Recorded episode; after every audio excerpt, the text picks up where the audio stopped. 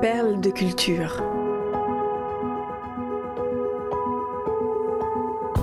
Découvrez comment les artistes trouvent l'inspiration dans leur propre vie pour créer des œuvres d'exception.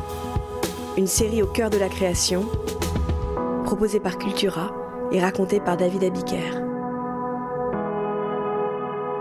The Wall de Pink Floyd. En 1977, Pink Floyd est sans aucun doute le plus grand groupe de rock du monde.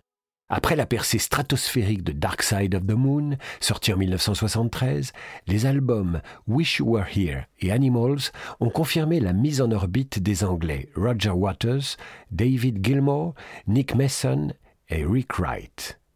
Le cofondateur Sid Barrett est en lui depuis longtemps perdu dans l'espace. Débutée en janvier, la tournée internationale de promotion d'Animals, baptisée In the Flesh, remplit les plus vastes salles d'Europe et d'Amérique du Nord. Pour la première fois, Pink Floyd investit des stades. Il faut dire que la scénographie est grandiose. Elle comprend notamment une cascade pyrotechnique, d'immenses miroirs en forme de pétales et un cochon gonflable volant au-dessus des spectateurs. Le 6 juillet 1977, les Britanniques donnent leur dernier concert sur la scène du stade olympique de Montréal devant plus de 80 000 personnes. Mais cette apothéose a un drôle de goût. Toutes ces semaines sur la route, tous ces gens amassés pour les écouter. En coulisses, le groupe est épuisé, aussi bien mentalement que physiquement. Le succès a un coût, et les auteurs de Money sont en train de passer à la caisse. Aux environs de 20h30, la bande de Roger Waters arrive sur scène déjà sonnée. Pink Floyd est totalement en décalage avec la foule survoltée qui, depuis l'ouverture des portes deux heures plus tôt, fait la fête et écoule des litres d'alcool.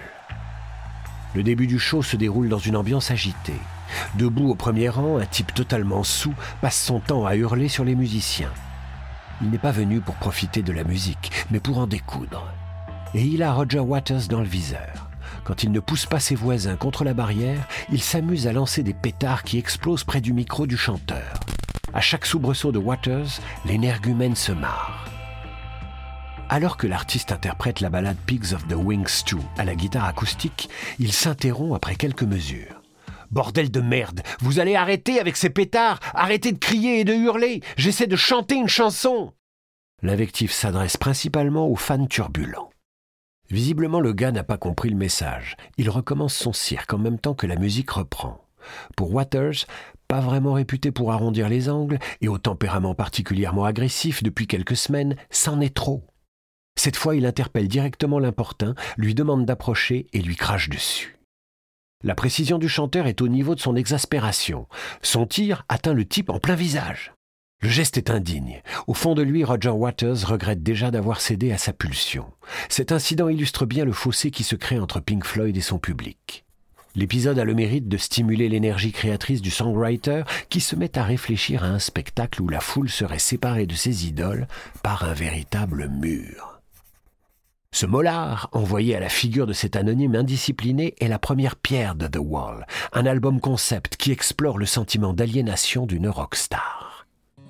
Pendant un an, Roger Waters façonne les chansons et réalise une première démo qu'il partage au reste du groupe. À l'automne 1978, les musiciens commencent à travailler ensemble.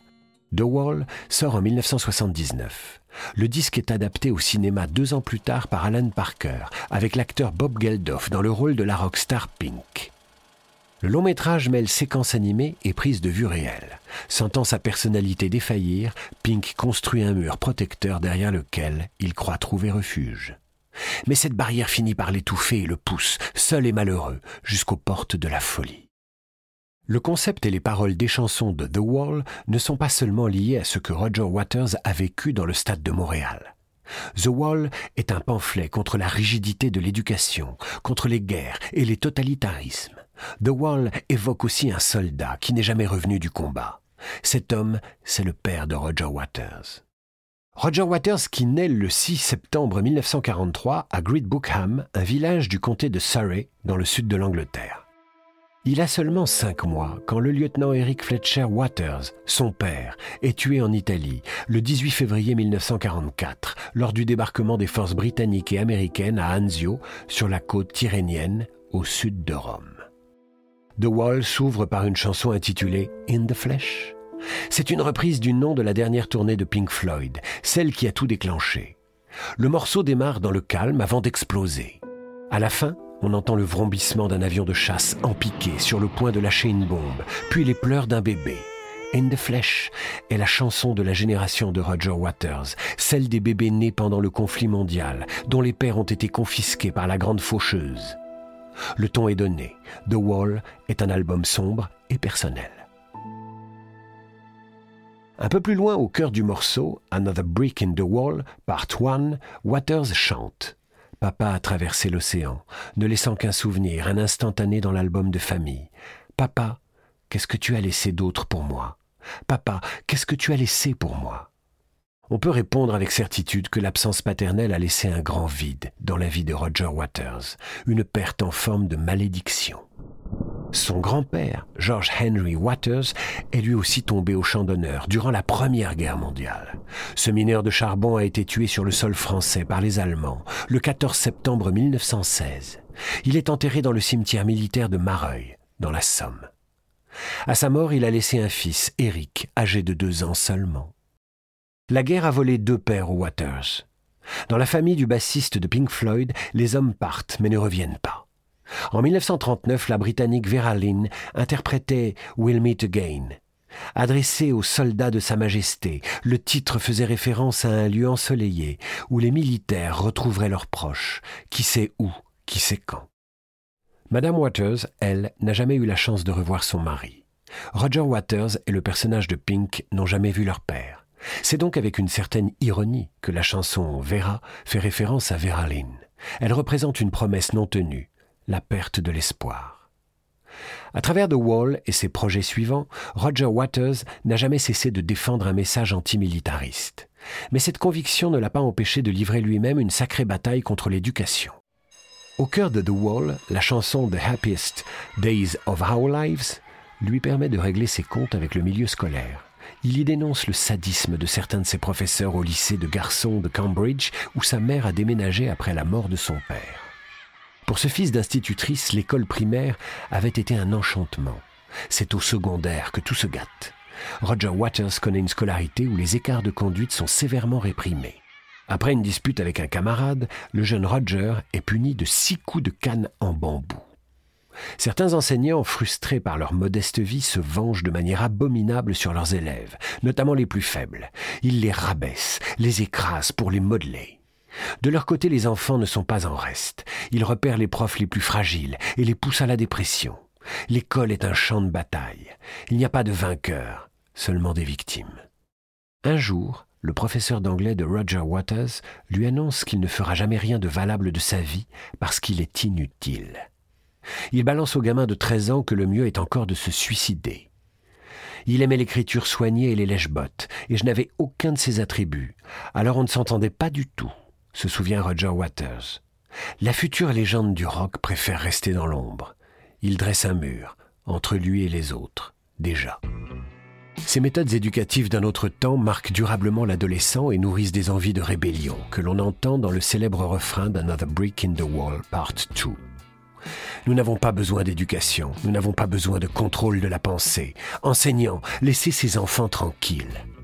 Pour la petite histoire, le gamin le plus réprimandé de la Cambridge High School for Boys était un certain Storm Ferguson. Quelques années plus tard, il deviendra le graphiste et signera les célèbres pochettes des albums de Pink Floyd. The Wall est une satire, une caricature. Roger Waters pousse à leur paroxysme les émotions et les sentiments. Il ne s'épargne pas non plus. À travers la dérive fasciste de son héros Pink, il explore ses propres zones d'ombre, ses névroses, ses tendances mégalomaniaques. The Wall est aussi un exercice d'autoflagellation pour la rockstar à la réputation de despote. En 2010, Roger Waters entame une grande tournée pour jouer The Wall, construisant un incroyable mur sur scène. La scénographie actualisée avec des images de conflits récents et les paroles n'ont rien perdu de leur puissance. Pendant la tournée, le musicien invite des vétérans à chaque show. Un soir, l'un d'eux attrape la main du chanteur et lui dit, droit dans les yeux, Ton père serait fier de toi. Roger Waters a enfin fait la paix. Post-scriptum.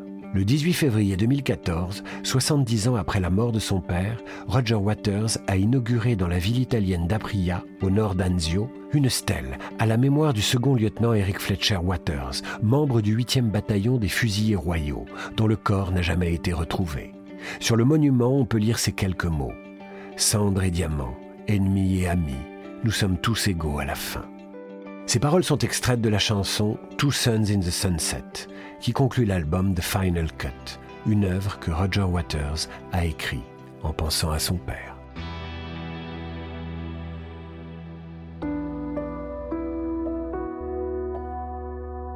Perle de culture est un podcast Cultura produit par Création Collective. Texte de Julien Bordier, raconté par David Abiker. Rédaction en chef, Éric Leray.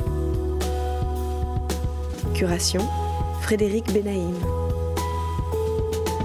Réalisation, Léo Gagnon. Générique, Alto Music. Naming et création graphique, St. John's.